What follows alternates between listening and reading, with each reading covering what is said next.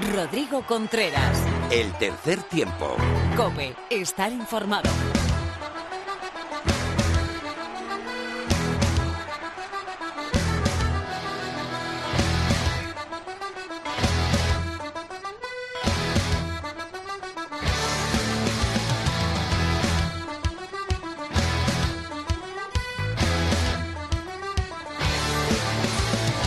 ¿Qué tal? Bienvenido a esta entrega 149 del tercer tiempo. Bienvenido a tu programa de rugby en la radio. Bienvenido al tercer tiempo de Cadena Cope.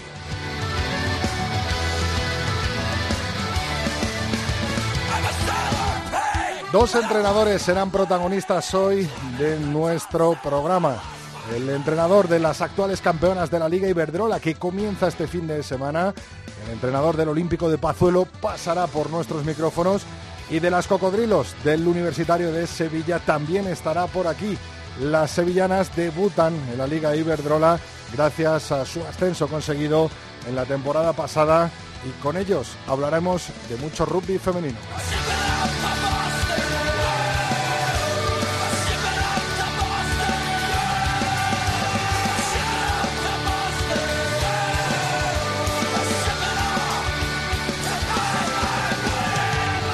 No faltarán nuestras secciones habituales con nuestros tertulianos, con Phil, con Mar, por supuesto, un repaso extenso a esa jornada 1 de la Liga Heineken que tiene un líder, es el Independiente Rugby de Santander, gracias a su victoria ante el Vizcaya Guernica y por supuesto de esa jornada loca del Rugby Championship en la que sí, pero créetelo porque perdieron los All Blacks.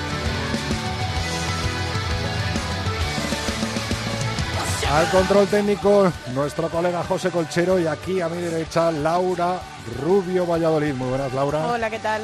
Bien, ¿y tú? Bien. Hoy bien acompañados con Lorena. ¿eh? Hombre, por supuesto, encantados de tenerla aquí. ¿Cuáles son nuestras redes sociales, Laura? Nuestro Twitter es arroba tres tiempo cope con número, en facebook.com barra tercer tiempo cope y nuestro email es el tercer tiempo arroba cope.es. Pues José, cuando quieras homenajeamos a Jimmy.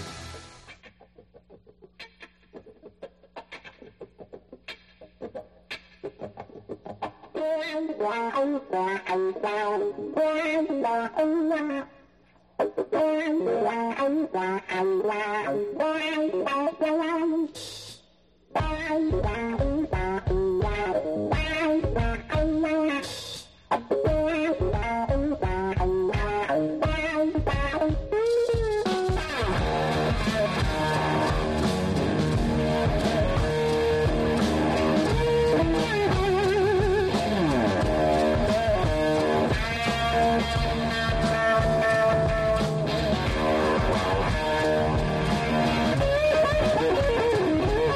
Laura, ¿tú eres zurda o diestra? Diestra. ¿Por qué? ¿Y podrías tocar una guitarra No, de yo, zurdo? yo como este señor, desde luego que no podría tocar la guitarra. Ya no como este señor. No, pero- ni como nadie, no se toca la guitarra directamente. Vamos a oírle.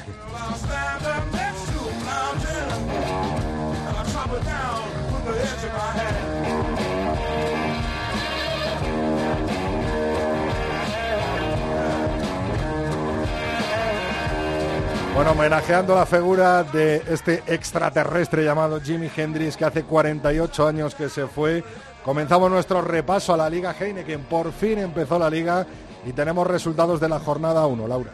Complutense Cisneros 17, Club de Rugby La Vila 21, Barça Rugby 19, Hernani 12, Silvestorm El Salvador 26, Braquesos Entre Pinares 17, Ampordicia 48, Unión Esportiva Samboyana 31, Aldo Energía Independiente Rugby eh, Club 54, Vizcaya Guernica 21 y Ubu Colina Clinic 23, Sanitas Alcobendas Rugby 25. Pues con estos resultados encabeza la clasificación, primer líder de la Liga Heineken, el Aldro Energía Independiente Rugby con 5 puntos y Ordicia también con ese punto bonus con 5 puntos. ¿Quién le sigue? Tercero el Silverstorm El Salvador con cuatro puntos, cuarto el Barça con cuatro también, quinto el Club de Rugby La Vila también con cuatro, igual que el Sanitas Alcobendas Rugby que es sexto. Y los que perdieron pero consiguieron un punto bonus fueron el Universidad de Burgos Colina Clinic con un punto, Complutense Cisneros, Hernani, Unión Esportiva Samboyana. Cierra la tabla Brac Quesos Entre Pinares y Vizcaya Guernica que no consiguieron sacar ese punto bonus. ¿Cuál será la jornada 2 este fin de semana, Laura? Pues el Club de Rugby La Vila se enfrentará a la Universidad de Burgos, el Hernani contra el Complutense Cisneros, Brac Quesos Entre Pinares contra Barça, Unión Esportiva Samboyana contra el Silvestre El Salvador, Vizcaya Guernica contra Ampordicia y Sanitas Alcobendas Rugby contra Aldro Energía Independiente Rugby Club. Hablaremos con Phil, hablaremos en nuestra tertulia, pero vaya del Rugby Championship con fallos arbitrales, con fallos de estrellas, de grandes estrellas mundiales del rugby. ¿Cuáles fueron los resultados, Laura? Los All Blacks perdieron contra los Springboks por 34-36 y Wallabies 19, Pumas 23. La clasificación la siguen encabezando los All Blacks con 16 puntos en cuatro jornadas jugadas. Los Springboks segundos con 10 puntos. Los Pumas, Argentina 8 puntos y cierra la tabla Australia con 5 puntos. Nos venimos hasta Europa, el top 14, la que para muchos es la mejor liga de clubes eh, del mundo, jugó, se jugó la jornada 4 y así va la clasificación. Primero Clermont con 18 puntos, segundo París con 14, igual que el tercero Castres también con 14 y el cuarto Toulouse también con 14 puntos. Vamos a por la Pro de 2, donde juegan muchos de nuestros españoles. ¿Cómo va la clasificación? Que no hubo jornada, ¿no? Este fin de semana. No, pero van primero el Mont de Marsan con 16, segundo Jonac con 13 y tercero el Provence Rugby con 12 puntos. Ahí está, cierra la tabla el eh, Bourg en Brest, tú que sabes francés, ¿no? Bourg en Brest. y el Masic con eh, cero puntos. Nos vamos hasta la Gallagher Premiership, jornada 3. ¿Cuál es la clasificación, Laura? Eh, primero Exeter Chiefs con 15 puntos, segundo Saracens también con 15 y tercero Gloucester Rugby con 12 puntos. Pues ya está entrando por la puerta Lorena López con toda la actualidad del rugby femenino.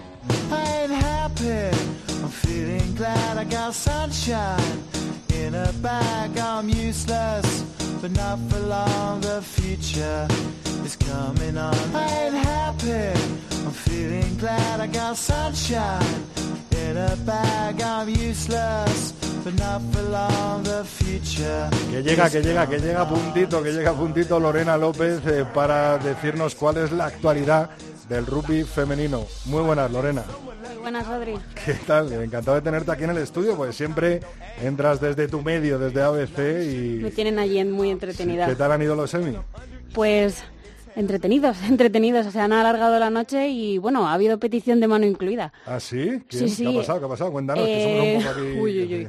eh, Glenn Weiss, que es el organizador de la gala de los Oscars, decidió, ya que le dieron el premio a la, como el mejor programa de televisión emitido por, obviamente, los Oscars, decidió pedirle matrimonio a su novia. Dice que no estaba preparado, pero vamos, tenía el, anillo que su padre le dio a su madre hace 67 años. y vamos, que para no estar preparado ha salido demasiado Oye, bien. es que, es que no, no, no, no he trasnochado el cómo, cómo han ido las películas mis preferidas. Eh, por ejemplo, Stranger Things, eh, Juego de Tronos. A ver, Juego de Tronos se ha llevado pues la, la gorda. Y bueno, y Peter Dink, eh, Dinklage se lo ha llevado. Pero el resto ha estado desaparecido. Eso sí, al final es que HBO es HBO y se mantiene ahí, pero vamos, que Netflix ya le ha empatado a galardones. Bueno, Lorena, pues vamos a lo nuestro, ¿no? que es lo que nos ocupa, que es el rugby femenino. Empieza la Liga Iberdrola, ¿no? Pues sí, ya, ya tocaba, ya tocaba, aunque este año ya, como ya hemos comentado, llega antes y además lo hace por todo lo alto porque hay partidos de lo más interesantes. Tenemos un derby madrileño, que es el que hay que destacar, que es el Hortaleza Cisneros, esa rivalidad ahí que siempre quedará. Un partido en el que ambos equipos van a buscar demostrar que han aprovechado bien el parón de este verano y que están listos para entrar en la parte alta de la tabla, porque, vamos, que partido alto de la tabla sí que hay, que es el que protagonizan el CRAT Universidad de La Coruña y Majadahonda. Pero bueno, pese a que esos dos equipos han sufrido bajas en sus líneas, los entrenadores han hecho todo lo posible por gestionarlo y este fin de, semana veremos si lo han conseguido hacer bien o no también. Pero bueno, el partido más complicado sin duda es el que se enfrenta al Sanses Krum, que tras sufrir esa promoción más que intensa, tendrá que inaugurar eh, la liga jugando contra las vigentes campeonas, las chicas del Olímpico de Pozuelo. Y para las recién llegadas, las Cocos, hay un rival que a priori es de lo más sencillito que se van a encontrar esta temporada, a priori. Pero bueno, sinceramente, Rodri, creo que la parte alta de la tabla seguirá siendo de esos tres equipos que hemos visto estas últimas temporadas y el resto para mí que mm, puede pasar cualquier cosa. ¿Cuáles son los emparejamientos de esta primera jornada? El 15 de Hortaleza se enfrenta al Complutense Cisneros, el Universidad Rugby de Sevilla se enfrenta a Inefle Hospitalet, el CRAT Universidad de La Coruña al Majada Honda y el Olímpico de Pozuelo al Sans Scrum. No dejamos la Liga Iberdrola porque enseguida vamos a hablar con dos grandes protagonistas de esta liga que comienza este fin de semana, pero nos vamos hasta la selección española porque si la semana pasada hablábamos del Rugby 15, esta toca del Seven, ¿no? Pues sí, porque las chicas de Pedro de Matías ya están concentradas, que también lo hacen antes, igual que la Liga Iberdrola, y es que eh, van a estar concentradas desde este pasado lunes 17 de septiembre hasta este jueves día 20. Y esta convocatoria se ha hecho para comenzar un poquito antes, ya que las eh, World Series también empiezan antes este año se suma una ronda más, que será la primera y se disputará del 20 al 21 de octubre en Colorado, Estados Unidos.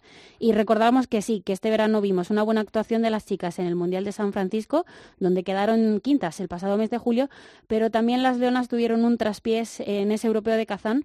Y es que es necesario ese cambio generacional que parece que ya es inminente, o eso nos dejaron entrever al menos en Kazán, si queremos que las más novatas del grupo lleguen con el rodaje suficiente para los Juegos Olímpicos, que es que queda nada, Rodri, dos añitos. Bueno, bueno, vamos a ver si conseguimos esa gesta que conseguimos hace los pasados Juegos Olímpicos de 2016 y metemos a las dos selecciones de Seven. Nos escucha ya Manu Sobrino, entrenador de las cocodrilas del Universitario de Sevilla. Muy buenas, Manu, bienvenido al tercer tiempo de la cadena COPE. Hola, buenas tardes. Hola, Manu. Lo primero, Manu, desearte mucha suerte para, para esta temporada, eh, que va a ser larga y dura, ¿no? Parece un dicho, pero es que es así, ¿no? Muchas gracias, sí. La verdad que es el primer año en, División de Honor, después de, varias temporadas intentando subir, siempre nos hemos quedado a las puertas y, y va a ser un año duro, pero la verdad que lo afrontamos con mucha, con mucha ilusión. Eh, Manu, eh, ¿cómo están las cocodrilas ahora mismo para enfrentarse para ese debut eh, liguero en la Liga Iberdrola de este fin de semana? ¿cómo, ¿Cómo llega el equipo a ese primer partido? Bueno, yo creo que, las chicas están, están, preparadas. Llevamos entrenando desde el 13 de, 13 de agosto, llevamos ya hasta la sexta semana de entrenamiento. Creo que es algo que a lo que ellas no estaban acostumbradas porque, bueno, al final acostumbradas a jugar a la Liga Autonómica, siempre empezaba más tarde, las chicas se reincorporaban de vacaciones, pero creo que, están concienciadas, concienciadas de que de que jugar en división no requiere mucho más esfuerzo y, yo las veo preparadas, la verdad.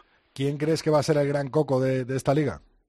Yo, yo sigo pensando que, que Olímpico Pozuelo va, va hasta arriba y quizás también más a la onda, creo que esté andará entre estos tres equipos. eh, Lorena, vale. ¿Qué supone ser el primer equipo andaluz para vosotras dentro de la máxima categoría del rugby femenino?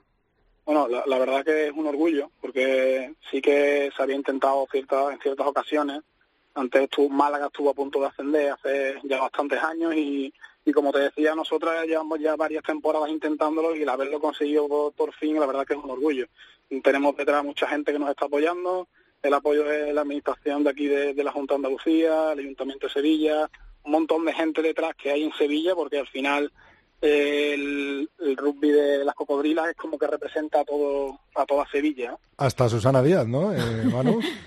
Susana Díaz, sí, nos recibió allí en el, en el Palacio de San Telmo, correcto. ¿Y cuáles son los objetivos para vuestra primera temporada? Bueno, el, primer objetivo que yo les he marcado a las chicas, yo creo que están todas de acuerdo conmigo, es que tienen que competir y, adaptarse a la categoría. Al final, si consiguen competir, los resultados acabarán llegando. Entonces, lo que tienen que intentar es demostrar que, están donde tienen que estar. ¿Vamos a ver una sorpresa, un campanazo contra Inefle Hospitalet en la jornada 1? Hombre, yo, yo confío en ellos, la verdad. Yo confío en ellos. Ya estamos preparados. Yo, como te decía, eh, este fin de semana hemos tenido un partido con, con Sporting de Lisboa, que la verdad es que es un rival bastante bastante duro y, bueno, el resultado al final no es, no es muy significativo, pero sí que, que las chicas mostraron un buen nivel y yo no, no voy a hablar de resultado, pero pero yo creo que, puede estar la cosa ahí.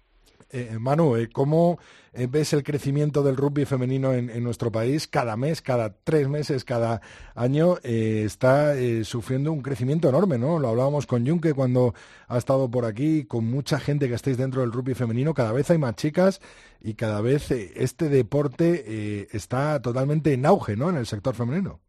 Pues sí, la verdad yo creo que, el rugby femenino está, creciendo un montón en, España y aquí en el reflejo en Sevilla que, que ya llevamos varios años trabajando y se pasaba de, no poder casi completar convocatorias a, tener, bueno, este año ya tenemos dos equipos, la liga de, aquí hay una liga de Seven también con un montón de chicas jugando y, y al final se refleja también en, las categorías inferiores. tanto en Mairena, que es nuestro club, como en el Ciencias, que, que también tiene un montón de, chicas. Aquí en Sevilla el crecimiento está siendo muy, muy grande. Comentas que tenéis segundo equipo este año. ¿Cómo vais a gestionar? Porque esta liga es muchísimo más larga a otras que, por ejemplo, a la regional que os habéis enfrentado en cantidad de partidos y en intensidad. Sí, bueno, realmente este año tenemos hemos tenido la posibilidad de trasladarnos a Cartuja porque nosotros, bueno, al fin y al cabo el, club de Mairena, que el Universitario de Sevilla forma, forma un club con el, con el Mairena, entonces eh, tenemos disponibilidad de campo en, en, Cartuja, tenemos entrenadores dedicados al segundo equipo, se ha hecho un trabajo de captación muy bueno, hay casi digamos, 60 chicas de media por, por entrenamiento entre un equipo y otro, y la verdad que yo creo que si se mantiene la dinámica va a poder mantenerse así durante, durante toda la temporada. Buen nivel, ¿eh? Buen nivel de asistencia. Y buen número, sí, bueno, pues eh, Manu Sobrino, encantado de tenerte en los micrófonos de la cadena COPE en el tercer tiempo. Lo dicho, mucha suerte para esta temporada 2018-2019 con esas cocodrilas eh, del Universitario de, Sevilla y esperemos, eh, bueno, pues a lo mejor que, la semana que viene estemos hablando de la primera victoria, ¿no? De las sevillanas en la Liga Iberdrola. Gracias, Manu. Muchas gracias a vosotros. Nos escucha también Mariano Martín, entrenador del Olímpico de Pozuelo. Muy buenas, Mariano. Hola, buenas tardes. Compañero, encantado de tenerte en el programa. Un placer. La, otra cara de la liga. Sí, claro, el, liderato, la liga eh, pasada, la liga Iberdrola, el equipo referente, ¿no? El equipo que manda en esta máxima división a nivel femenino son las chicas eh, del Olímpico de Pozuelo. Un gran reto, ¿no, Mariano, continuar con ese nivel? Pues sí, la verdad que es un reto enorme, eh, pero que afrontamos una vez más con muchísimas ganas. Tenemos un equipo con muchas chicas que suben que suben desde el segundo equipo con mucho nivel y yo creo que la idea de este año es mantener el nivel del equipo, superarlo, de hecho, hacer más, más dinámico el juego, pero a la vez renovarlo con, con sangre nueva y caras nuevas. Y también con, con, con las fijas, ¿no? Con, con eh, por ejemplo, Irene Escagón, ¿no? Y muchas de las, de las leonas, ¿no? Que nos representan en, en la selección española, ¿no? Por supuesto, Irene Escagón, Rico, eh, todas estas chicas que son pilares fundamentales de nuestro equipo. alrededor de las cuales todas las demás se motivan y aprenden. y con la baja de Patri, ¿no? bueno, sí, siempre, siempre la tenemos presente y siempre que puede nos ayuda y participa y lo agradecemos un montón. ¿Cómo, ¿Cómo conseguís mantener esa ilusión dentro de, porque tenéis como un 15 muy fijo y otro, y el resto de la convocatoria sí que va variando un poco, pero sí que tenéis caras, pues eso, muy fijas como Irene o como Rico. ¿Es fácil, no sé, motivar a gente del B para, para ver si puede subir o no? O, no sé, plantear retos nuevos. Es que no son retos nuevos, a fin de cuentas es mantener el nivel. La verdad que es, es bastante complicado, porque sí que es cierto que estos últimos años hemos tenido pues 15 más fijos, eh, pero también es verdad que las chicas que venían abajo eh, han tardado un poco en apretar, digamos, ¿no? Eh, ahora, este año, la idea es cambiar un poco las tornas, no tener 15 tan fijos, las chicas que vienen, meterlas más, meterlas más minutos, animarlas, ponerles el reto de, como se dice, morder los talones a las titulares indiscutibles. Eso es una forma de ilusionar a las chicas de abajo. Y bueno, y así también las que están titulares ven peligrar su puesto. Mariano, ¿cómo se gestiona un vestuario con tantas personalidades, eh, con, bueno, estamos hablando de gente como Isabel Rico, ¿no? Capitana de, las Leonas y, con personalidades tan fuertes y con chicas que llevan jugando tanto tiempo al rugby mezcladas con chicas muy jóvenes con mucho potencial pero que, que, todavía no tienen tanto recorrido, ¿no? ¿Es, ¿Es difícil gestionar un vestuario así? Pues la verdad es que al principio sí que se puede complicar un poco, porque como tú bien dices, hay chicas nuevas que, que tienen cierto respeto, las tienen cierto respeto a ellas y a la categoría, eh, pero luego las chicas veteranas, las chicas de la española, Irene, Rico, es espectacular trabajar con ellas. Son, te ayudan en todo lo que pueden, son, son por así decirlo, un, amor de chicas, te ayudan en todo, eh, ayudan a las chicas y se hace, lo que puede parecer difícil se hace mucho más fácil de lo que parece desde fuera. Dale, Lorena. Entonces, ¿cuál, ¿cuál es el resumen? ¿Cuáles son los objetivos para esta temporada? Hombre, está claro, ¿no? Mejor, obviamente. No se puede bajar el, nivel, ¿no, Mariano? No, no, ni, ni de suerte. Hay que revalidar el título de todas maneras eh, pero también queremos mejorar el, mejorar el juego. O sea, revalidar títulos, subiendo el nivel de juego y haciendo que aparezcan nuevas caras en, en esta liga. Mariano, aparte de, estar tú como entrenador, también eh, cuentas con unas jugadoras de los WAS, ¿no? Eh, o sea, el staff técnico del Olímpico de Pozuelo está como muy engranado, ¿no? Muy, muy bien montado. Eh, sí, la verdad es que el staff técnico este año es muy completo. La primera entrenadora, que es Eddie, que viene de, London Wasp, es una chica, pues la verdad que, que sabe un montón. O sea, están aprendiendo las jugadoras y estamos aprendiendo los propios entrenadores de ella muchísimo. Nos está ayudando con, con sistemas de juego nuevo, jugadas, mil cosas que, da mucho gusto y luego, aparte, que tenemos en el B a Manu y a Oyer, que son dos chicos eh, que están empezando a entrenar femenino, que están empezando a entrenar senior, Manu ya lleva un año, y que la verdad que le ponen muchas ganas, mucha intensidad, es muy completo, nos ayudamos entre todos y se hace fácil. Bueno, ¿no te has eh, seguido dejando crecer la barba? Porque te llegará ya hasta los pies. Desde cuando jugábamos juntos hasta ahora. Pues no, me la ha afectado, pero volverá a crecer. Una promesa, tiene que hacer una promesa si conseguís volver a ganar el título liguero. ¿eh? Uf, uf, si conseguimos ganar el título liguero. Sí me dejo afeitar la barba por mis jugadoras, que hagan lo que ellas quieran. Hala, hala. Bueno, pues ahí lo queda, apuntamos, ¿eh? lo ya, apuntamos. Ya está grabado. bueno, Mariano, pues eh, lo mismo que le he dicho a Manu, muchísima suerte para esta Liga Iberdrola que comienza este fin de semana. Un abrazo muy fuerte y encantado de tenerte en el tercer tiempo de la cadena COPE. Muchísimas gracias, un placer.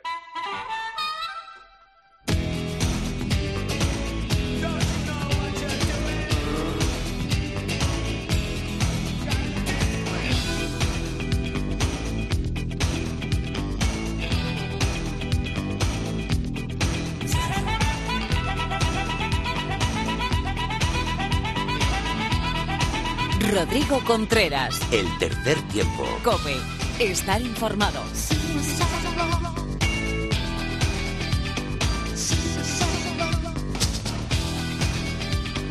Bueno, pues tiempo para la tertulia. Nos vamos hasta Cope Valladolid. Desde allí nos escucha Miguel Ángel Torres Teto. Muy buenas, Teto. Muy buena, Rodrigo, encantado de volver aquí. Estamos en Valladolid, una de las capitales eh, de España, diría yo, que, que, que, de rugby, sino de España. La otra capital, la otra gran capital es Alcalá de Henares, por supuesto. Allí está Felipe Rodríguez del blog de rugby Alcalá. Felipe, muy buenas. Muy buenas, muy buenas Rodrigo. Buenas tardes, tu amigo. Hola, Felipe, cuántas ganas de estar contigo. ¿Qué tal? ¿Cómo te he echado de menos este verano, macho? Es verdad, fíjate qué rápido entramos tú y yo aquí a hablar de lo nuestro, dejamos a Rodri de lado. Oye, pero os habéis echado de menos, he visto que os habéis cruzado fotitos y todo, ¿no? Hombre, claro, porque al final el roce hace el cariño y si, además de roce hay choque, pues fíjate. Al final, oye, esto es como cuando tienes un rival en el campo, ¿no? Que al final se hace tu amigo, pues es un poco lo mismo. oye, eh, qué difícil, Teto, estaba pensando y ahora es eh, comentar los últimos derbis en, televisión, ya sea verlos, eh, porque son partidos muy tácticos, muy técnicos, en los que al final el rugby, bueno, pues es complicado eh, también es rugby, ¿no? Lo que vemos, pero es complicado que sea muy lúcido, ¿no, Teto? Sí, yo lo digo por activa y por pasiva. Los derbis en Valladolid no son los mejores partidos de rugby que se pueden ver. Son los más emocionantes, son los que tienen más colorido, esas gradas llenas, esa afición, esos nervios, esa tensión hasta casi casi hasta el último segundo. En esta ocasión no fue así, pero desde luego no son los mejores partidos ni técnica eh, ni tácticamente. A veces tácticamente quizá, pero técnicamente no. Incluso me atrevería a decir que este no ha sido el peor de los derbis. Ha habido finales como la final de liga de este año o la del año anterior en las que no se metió ningún ensayo. Aquí al menos hubo tres ensayos por parte del Salvador, un ensayo por parte del Quesos, hubo alguna jugada vistosa. También es cierto que el bueno de Pedro Montoya creo que paró demasiado el juego, mucho racks, mucho golpe de castigo. Eh, 18 por parte del Quesos, 18, 6 por parte del Salvador. Entonces así no se puede. Eh, pero bueno, no lo vamos a tener todo. O sea, si encima de que son dos de los mejores equipos de España, si no los mejores, y ya encima queremos que incluso cuando jueguen pues lo hagan de maravilla. hay que tener en cuenta que era un partido de pretemporada, ¿eh? O sea, eh, clarísimamente era un partido de pretemporada. Eh, Felipe, tú a lo mejor dices, bueno, pues prefiero ver Ordicia o al Independiente, ¿no? Que, que, apuestan por un juego mucho más abierto, ¿no? No, porque yo creo que, mira, los, los derbis tienen algo muy, muy especial. Yo me acuerdo cuando fui, no sé, hace como 10 años al primer derby, fui a Valladolid un poco a ver cómo era aquello, eh, David me engañó, me dijo, venga, me haces todo el partido que tengo lío y así lo hago yo desde la desde la banda y puedo atender más cosas y no sé qué digo. Bueno, yo me subí ahí arriba a la torre de prensa del Pepe Rojo. Yo te juro que no sabía lo que era un derby. Cuando me subo, empiezan a pasar los minutos y empiezo a ver aquello a llenarse, el ambiente que se crea eh, es totalmente distinto. De hecho, eh, no sé, no sé con quién estaba de compañero, no, no recuerdo, pero empezó el partido, me, dieron el, el paso y me paré como unos segundos porque estaba mirando como aquel rey portugués que, que ya no había batallas y se creó una él solo y al final le mataron en el minuto uno, pues un poco lo mismo. Me quedé unos segundos parado y, y, ya pude, pude arrancar de ver el ambiente que se crea. Yo creo que son partidos que crean afición, aunque sí que es cierto que para emoción, por ejemplo, pues el otro partido que yo vi de Liga que fue precisamente el que tú decías, ¿no? El, el Burgos Alcobendas. Me apetecía mucho ver a Burgos más en su casa y obviamente Alcobendas, que decirlo, sí que fue mucho más emocionante pero bueno, yo creo que en esta ensalada que ha sido la jornada 1 tiene que haber de todo y creo que un derby desde luego es mm, si no si no el plat, si no el producto principal del plato, si desde luego la harina del pastel. Eh, Oye, Felipe, a alguno no le llega la camisa al cuerpo de Alcobendas, ¿eh? Porque vamos, hasta prácticamente el final, a punto de perder el primer partido de Liga, que eso no sería importante, y a punto de estar casi, casi ya eliminados de la Copa. Imagino que en Alcobendas eh, se habrá pasado miedito. Pues no lo sé, te lo diré esta tarde que iré por allí, pero vamos, yo pegué un bote en el sofá bastante importante. ¿eh? o sea que... Con el último ensayo de Diego García, ¿no?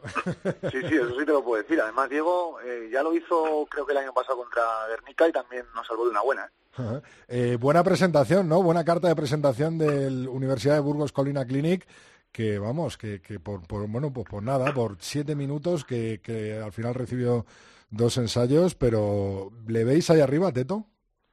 Yo he sido muy osado y llevo diciendo eh, desde hace un par de meses que veo a este equipo en los playoffs. Todo el mundo me dice, hombre, que esto es muy largo, que tiene una plantilla grande, pero la división de honor al final se acaba pagando. Bueno, pues si no le veo en los playoffs estará a puntito. Eh, creo que David eh, Morros, el entrenador, está haciendo las cosas bien, su directiva lo está haciendo muy bien. Eh, van a tener un campo en el que va a ser muy difícil ganar. Allí en Burgos, cuando entre el frío, a pesar de tener ese césped artificial nuevo, por cierto, va a ser complicado ganar. Tiene una delantera muy potente, un 8 que se antoja va a ser uno de, los, de las eh, figuras de la liga y un equipo que tiene una buena delantera, sabemos que va a tener balones y va a disputar, va a saber lo que hacer. Luego la línea de tres cuartos placan como lobos y no hay más que ver lo que les pasó el otro día. Creo que además perdieron incluso, fíjate, a ver si la gente me permite decir esto, un poco por parrillos, por la inexperiencia de la División de Honor, porque a falta de escasos 10 minutos que vayas ganando de 12, creo recordar que era, y que, y que te metan dos ensayos y además que des eh, con patadas el balón al rival, pues hombre, hay que dormir el partido y, también hay que perdonarles a los chavales de Burgos porque esa ansiedad les pudo, se vieron ganadores de ese partido ante uno de los gallitos y pues a ver si es verdad que hacen buena esa frase que digo yo de perdón por ser de Castilla y León, porque Burgos eh, apunta alto y yo creo que va a mantenerse en la categoría que en principio es el objetivo que se han planteado. Eh, Felipe, te quería preguntar por Julen Goya. Tres ensayos, vaya jugador, ¿eh? Bueno, yo siempre he apostado mucho por, por Julen. La verdad que me parece un jugador sobresaliente. Yo sí que la verdad me llevé un pequeño chasco cuando tuvo que volver de, de Biarritz porque le veía completamente asentado en el equipo. Además, un jugador que me parece que marcaba el mejor tiempo en, en los 100 metros lisos, en las pruebas que a ellos les hacen allí en, en Francia. Me acuerdo perfectamente de cómo hay una imagen del, del banquillo de Biarritz eh, con Serge Blanco dando una charla a los jugadores y él está sentado eh, en el suelo, en las piernas del capitán, que el capitán le está agarrando de los hombros. Eh, y yo la verdad, entonces dije, por fin vamos a volver a tener un jugador como fue Oriol Ripoll. Y además alguien que está más o menos comprometido con, con la con la selección o que de momento o que de momento está viniendo. Sin embargo, pues la verdad yo me llevé un, pequeño chasco. No sé muy bien a qué se debió a aquella vuelta de Julen Goya, pero es que yo lo sigo diciendo. O sea, Julen Goya en forma es un jugador que está fuera de nuestra liga. O sea, realmente Julen Goya en forma es un jugador que está fuera de nuestra liga. Además, tres ensayos que no lo ha hecho contra el recién ascendido en casa, en el primer partido y demás.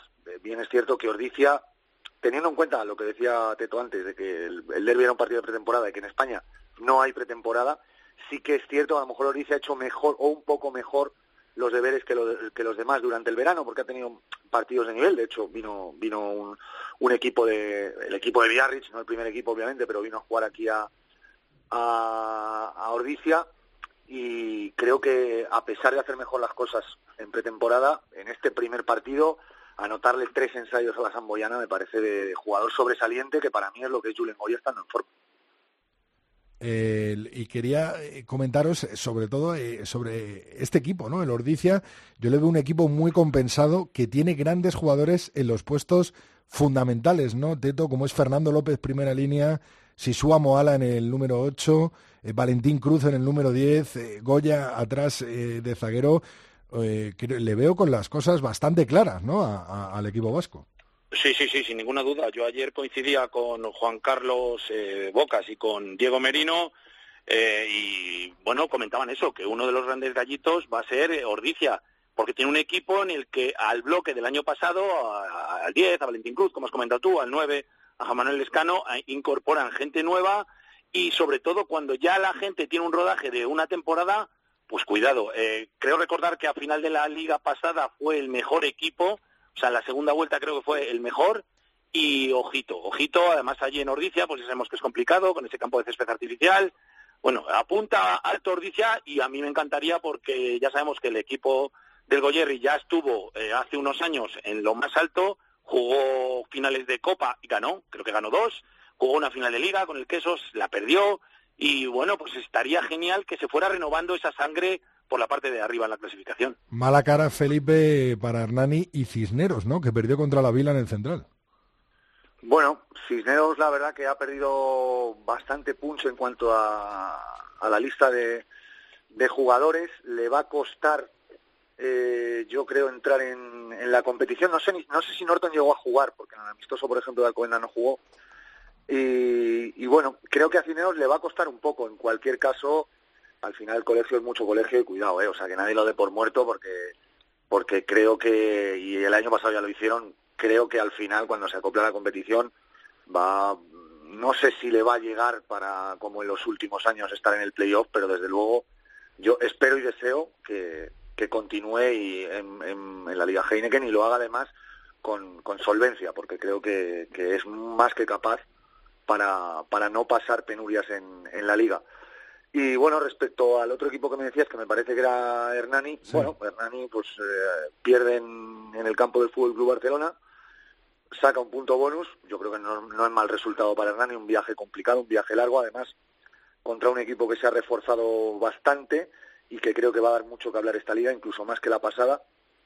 Y bueno, yo lo de Hernani no lo veo, no lo veo preocupante. Sí veo más preocupante lo de Guernica, a lo mejor que la diferencia de 33 puntos en, en, en, el campo de Independiente, un equipo que ha tenido que suspender partidos de pretemporada, que como siempre sabéis que Chucho es un amo de los puzzles, que es capaz de hacer un equipo con muchos jugadores, pero diferentes, pero obviamente le cuesta. Y no sé, pues perder esa diferencia en el primer partido de liga contra el equipo de Santander, pues sí que a lo mejor eh, no vamos a encender ninguna alarma, pero, pero cuidado, ¿eh? que es una diferencia muy amplia. De hecho, es, es la diferencia que mantiene al, al, ahora Aldo Energía Santander líder y al Guernica eh, como último clasificado. Uh -huh. eh, creo que no jugó Norton, ¿eh, Felipe? No, no jugó. No, no jugó, ni siquiera fue convocado, Felipe. No, no fue ni convocado. No he, visto, no he, visto, el partido, sé que Norton andaba con problemas y sé que no jugó el partido de pretemporada.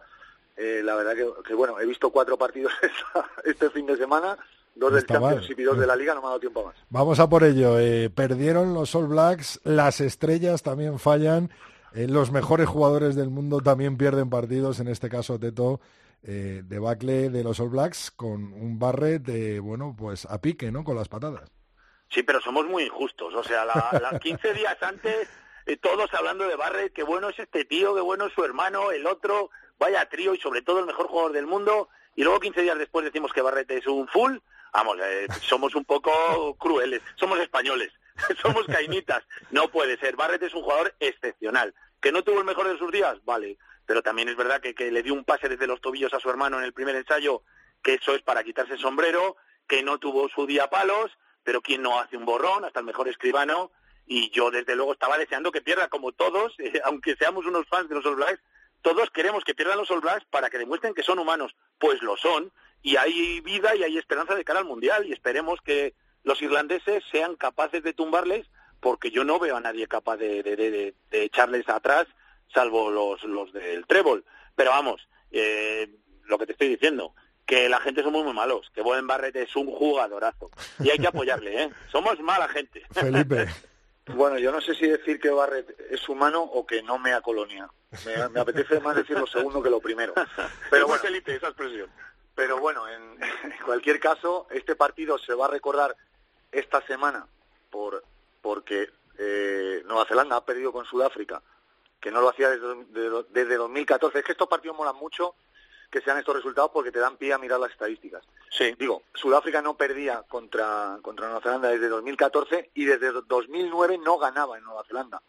Entonces esta semana se va a recordar por el error de Barrett y a partir de la semana que viene pues se va a recordar porque Nueva Zelanda, o sea, Sudáfrica, perdón, volvió a ganar en Nueva Zelanda desde 2009. Como dice Teto, yo creo que es un jugadorazo y que y que bueno, la verdad que el error es clamoroso, como como también lo fue el de Israel Folau, que se marcó un partidazo frente a Argentina, pero no tira un 2 contra 1 y pierde el partido contra Argentina y Argentina gana por primera vez en, en, en Australia, ¿no? Vaya, Eh, eh, yo, lo que me es- quedo con estos dos partidos, si me permitís, Sí. es que me da la sensación de que ha vuelto el mol. Eh, Nueva Zelanda está en tres ocasiones, creo, o ensaya de mol o en dos ensaya y, otra está a punto. Y, bueno, Argentina es conocido que es una de sus armas favoritas. Y además Australia, que intentó a Argentina hacerle la, no la trampa, sino el truco de quitar a los hombres de, del mol para que cometieran golpes sus, sus rivales, no lo consiguió, lo intentó en la primera parte, no lo consiguió.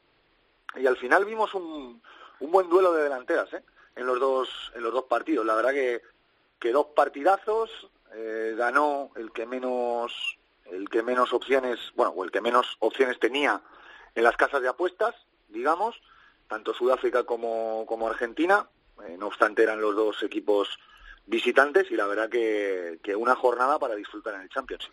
Tremendo. eh, se le olvidó a Folau, eh, Teto, el fijar y pasar, ¿no? El 2 contra 1. No, no, el fijar lo, tuvo claro. El fijar lo fijó, pero, pero Pero son humanos, hombre, claro, sí. son humanos. Eh, eh, Jordi Barrett, Boden Barrett, eso que estábamos comentando. Bueno, pues a Jordi Barrett hemos visto hacer maravillas y el otro día pues le salió mal. Si el balón en vez de votar hacia el jugador sudafricano, vota hacia su compañero, no hubiera pasado absolutamente nada. Eso es lo bonito que tiene el rugby. El bote del balón, la chispa y que en cualquier momento hasta el equipo absolutamente imbatible, como parecía los All Blacks, bueno, pues llegan los sudafricanos y les ganan. Genial.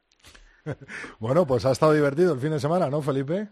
Sí, sí, muy divertido. Oye, ¿me dejas, con- ¿me dejas comentar una cosa, Felipe, que te va a gustar? A ver, ¿qué, qué te voy a hacer? No te voy a matar. No, no, no, claro. Y, y Rodrigo, me da mucha pena que el otro día, el, el- el día del derby, estuvieron aquí los seleccionador y entrenador de la selección española, Santi Santos y Miguelón. eh, vienen a ver un partidazo que es el derby y luego se encuentran con que las alineaciones del Chami hay tres españoles, españoles de origen, españoles nacidos en España, y en, la, en las del Quesos hay seis. Es lo mismo, me da lo mismo que sean tres, seis, seis, tres. No quiero meterme con los equipos, es a lo que voy. Nueve jugadores entre 30 auténticamente españoles. Es verdad que luego hay asimilables, luego estará por ahí Gavidi, estarán los Fouls, gente, gente que puede jugar con la selección. Pero esta norma que tenemos de los foráneos está hundiendo nuestra selección. Eh, con el problema que vamos a tener a partir de ahora, de si vienen los, los eh, eh, jugadores de la selección española con origen francés y todo esto, que va a ser muy complicado, o alguien intenta cargarse esta norma y subir el número de españoles de, de verdad jugando en las ligas, o nuestra selección se va a ir a pique. Eh, Teto, te quería... eh, es es que me he acordado ahora mismo. eh, la suplencia de Chris Eaton. La suplencia de Chris Eaton, que todo el mundo lo preguntaba, estaba sencillamente motivada porque ha venido tarde de, de- de Nueva Zelanda, tenía permiso de la directiva y pues se ve que la pretemporada ha sido dura para él y tenía una sobrecarga en los gemelos, porque ya ves que el ratito que jugó eh, lo bordó. Es un jugador absolutamente Sí, desequilibrante. marcó la diferencia, sí, sí. Absolutamente, es un jugador fundamental que el año pasado fue clave, eh, fue el que fue, eh, puso a raya a Juan Ramos, para mí uno de los mejores jugadores de España, Juanchín Ramos, y Eaton lo supo parar y lo supo pasar por encima, entonces, bueno, simplemente eso, jugó Pablito Gil, que no lo hizo mal, pero Eaton ahora mismo en esta liga está por encima del resto. Muchas gracias, Teto. Un abrazo. Felipe, pon la puntilla. Bueno, eh, respecto a lo que ha dicho Teto, por, por meternos poco con, con el final, creo que eso tiene un debate más de fondo, pero tampoco seamos más papistas que el, pata, que el Papa, Teto. O sea, si ya había nueve jugadores originarios de, de España y luego me empiezas a nombrar a Fous, a Gavidi, al otro y al otro, pues entonces ya, Ya hay- igual nos ya metemos más, en, ¿no? 15, en, en Sí. 15 jugadores que pueden ver los seleccionadores.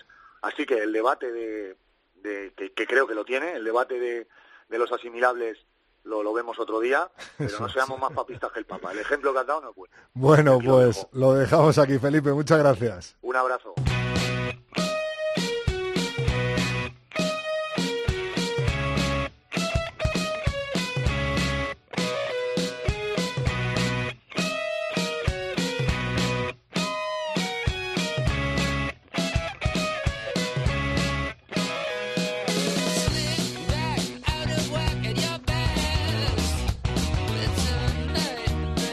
Ya anda por aquí nuestra compañera Mar Álvarez. Muy buenas, Mar. Hola Rodrigo, ¿qué tal? Enhorabuena, ¿eh? Vaya partidazo. Gracias. Yo creo que os quistasteis una espina gorda, gorda, ¿no? Sí, bueno, eh, rompimos un poco la racha Sí. y también estuvo bien, hemos trabajado mucho en pretemporada y estuvo bien ver los resultados. Seguro que ha influido Sí, ese, ese clinic de los All Blacks, ¿no? Seguro que sí, algo ha puesto. Eh, que estuvisteis Pérez y tú.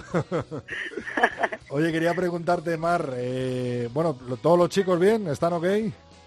Eh, todos hoy revisan a nuestro 10, a Oli Bryan, Sí, claro. pues, y tengo hoy lo revisan y ya sabremos si está para el fin de semana, pero el resto muy bien, sí. Ajá. Eh, Mar, te quería preguntar eh, cómo eh, se repone uno y cómo vuelve a la rutina tras una gran victoria como, como la de ayer en el derby. Eh, siempre hay un periodo de descanso, se les, dan, les dais un poquito de vacaciones a los chicos o el lunes ya están a tope otra vez. ¿Cómo, cómo organizáis un poco eso? Bueno, el lunes trabajan en recuperación. Eh, solemos meter, quitar todos los impactos de, los pies, bueno, los que han jugado 80 minutos, los que no han jugado 80 minutos tienen un, entrenamiento, un pequeño entrenamiento, los que han jugado 80 minutos pues trabajan con el remo o con la bici y luego todos pasan por la piscina para hacer un poco de hidroterapia y algunos incluso hacen carrera en la piscina.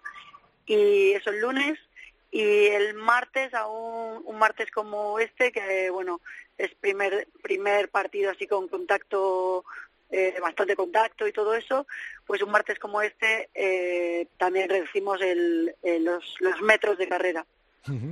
Y un martes normal, a lo mejor eh, que no que no tiene tanta carga como un derby o, o que, que ha sido una victoria más holgada, ¿no? O un partido en el que ha habido más cambios, ¿no? Que, que ha habido más refresco. Eh, ¿Les eh, dais caña les dais caña a los jugadores o también hay esa parte de carrera más flojita? Nosotros tenemos un, un horario, o sea, una distribución semanal un poco rara, que al final es la que nos hemos adaptado a ella, pero no es la ideal. Entonces, los martes hacemos un trabajo más extensivo de trabajo de capacidad aeróbica y los miércoles un trabajo más de resistencia muscular, todo lo que tiene que ver con el contacto, con trabajar bajos y todo eso. Entonces son dos días intensos, pero de diferente diferente carácter. Eh, Mar, ¿preparáis ya el partido de la Supercopa viendo eh, los fallos y, y los, los aciertos de ayer o no? ¿O estáis ya No, en, no, en el siguiente partido de liga? No, estamos ya trabajando sobre el partido de San Boy, que es igual de importante. Es un viaje muy complicado y nos tenemos un principio de liga muy complicado. Entonces tenemos eh, San Boy, Guernica y luego Alcobendas y luego la Supercopa. Ajá. Supercopa. Entonces, una vez superemos, eh, pasemos esos, esos partidos, empezaremos a pensar en la Supercopa. Bueno, pues os ha deparado un inicio bueno, el calendario, Sí, un inicio sí, sí. potente y fuerte. Mar, creo que estás eh, espiando un poco a la liga inglesa y que la semana que viene nos cuentas cositas, ¿no? Eso es, sí. La semana que viene vamos a ver una, un artículo sobre cómo organizar el trabajo de fuerza o cómo estadísticamente los clubes ingleses han organizado el trabajo de fuerza. Pues muchas gracias, Mar. Hablamos el martes que viene. Hasta el próximo día. Adiós.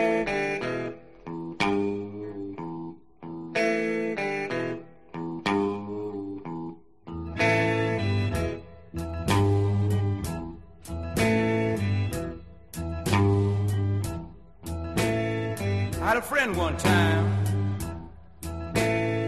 At least I thought he was my friend. Ya sabes quién viene, ¿no? Está por aquí José Alberto Molina, Phil, con su Simbin. Muy buenas, Phil. ¿Qué tal, Rodrigo? ¿Cómo estás? Los grandes jugadores también fallan, ¿no? Así es, pero ello no es óbice para que se escuche lo que se escucha. Y por eso, Rodrigo, hoy mi Simbin es colectivo y repartido para dos grandes grupos de aficionados que se hacen presentes o bien en las redes o bien estentorios a voz en grito en los expendedores habituales de cerveza. Así a los que ayer denostaban a Sudáfrica y hoy gritan alborozados por el exiguo triunfo Springbok. Pues no, no tienen razón. Rassi Erasmus es un atolondrado. Yo diría que incluso a estas alturas un verdadero alcornoque. Y no me tomen esto como presunción, porque creo que tendría equipo para desplegar un juego más sólido, más coherente y menos voluble, sobre todo si decidiera de una vez dar solidez al puesto esencial con el que encuentra más carencias, esto es con el número 10, siempre y cuando no sea el señor Yangis, que es un jugador bueno, pero que a veces se comporta torpemente porque su comprensión de determinadas situaciones tácticas no es muy acertada. Y dos, como te decía, a los que rezongan maldades de los hermanos Barrett sobre manera de Boden. Si no son tan buenos, he llegado a escuchar por ahí con interjecciones adjuntas que son irreproducibles aquí. Pardiaz siguen siendo ellos y sus compañeros los mejores, siguen siendo excelentes tanto que sabiendo las circunstancias que concurren, Hansen prefiere poner a Boden Barrett, aunque sabe que a veces la presión le hace errar patadas como las que vimos.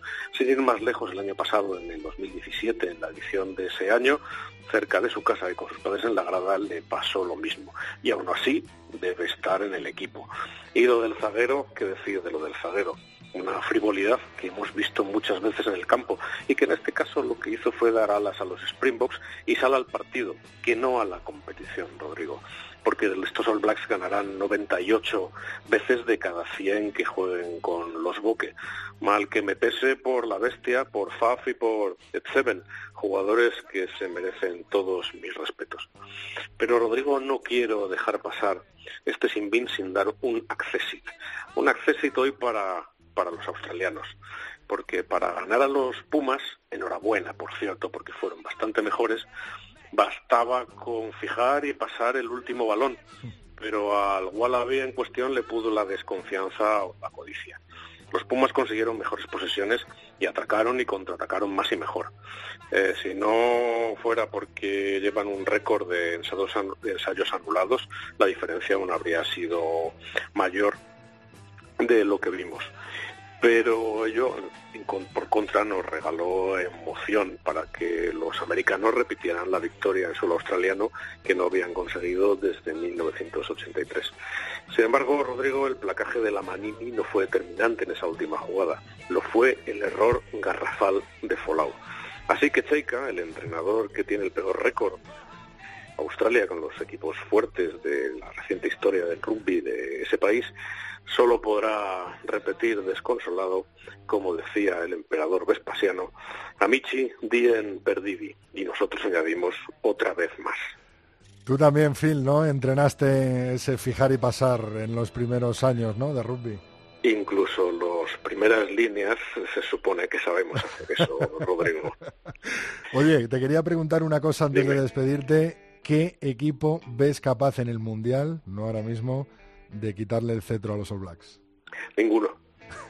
Pues Rodrigo, definitivamente y contundentemente ninguno. ¿Qué ha dicho? Eh, está claro. Ya hablaremos de Inglaterra, tendremos ocasión de hacerlo, pero no, no hay esperanza en el norte. No hay esperanza en el norte. Está lleno de frío, como dirían los ilegales. bueno, muchas gracias, Phil. Un abrazo, Rodrigo. Hasta, el norte,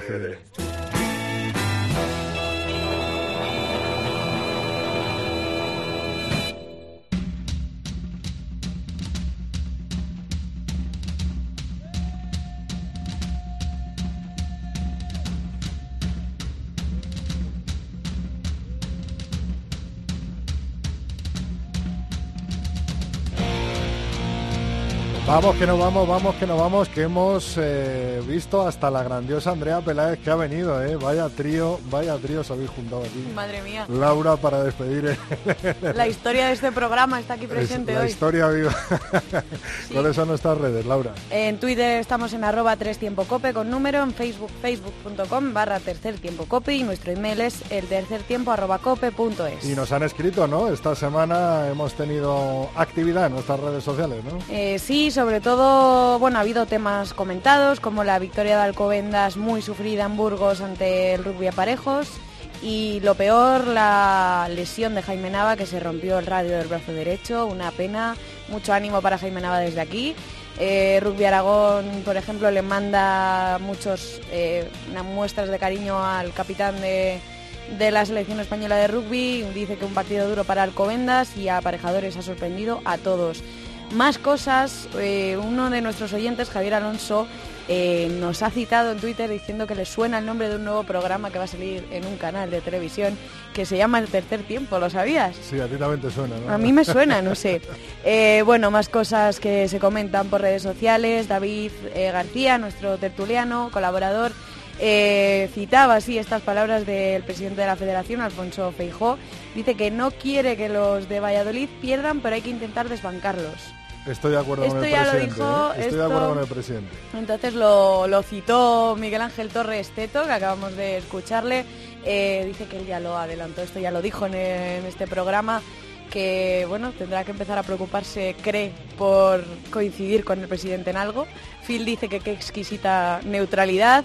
Y otros oyentes, como por ejemplo Ayali, nos dice, me parece sacado de contexto el sacar de arriba a los de Valladolid, que quiere decir que el nivel de la división de honor habrá subido, ¿no?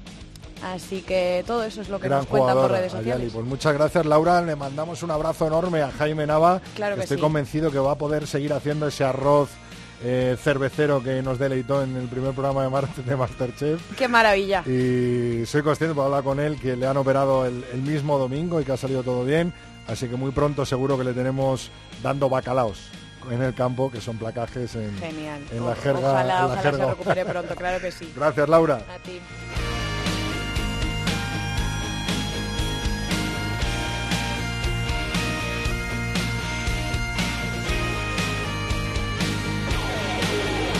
El martes que viene hablamos eh, mucho más de rugby en nuestra entrega 150. Por supuesto que será donde siempre, en cope.es. Un abrazo. Rodrigo Contreras. El tercer tiempo. Cope. Estar informado.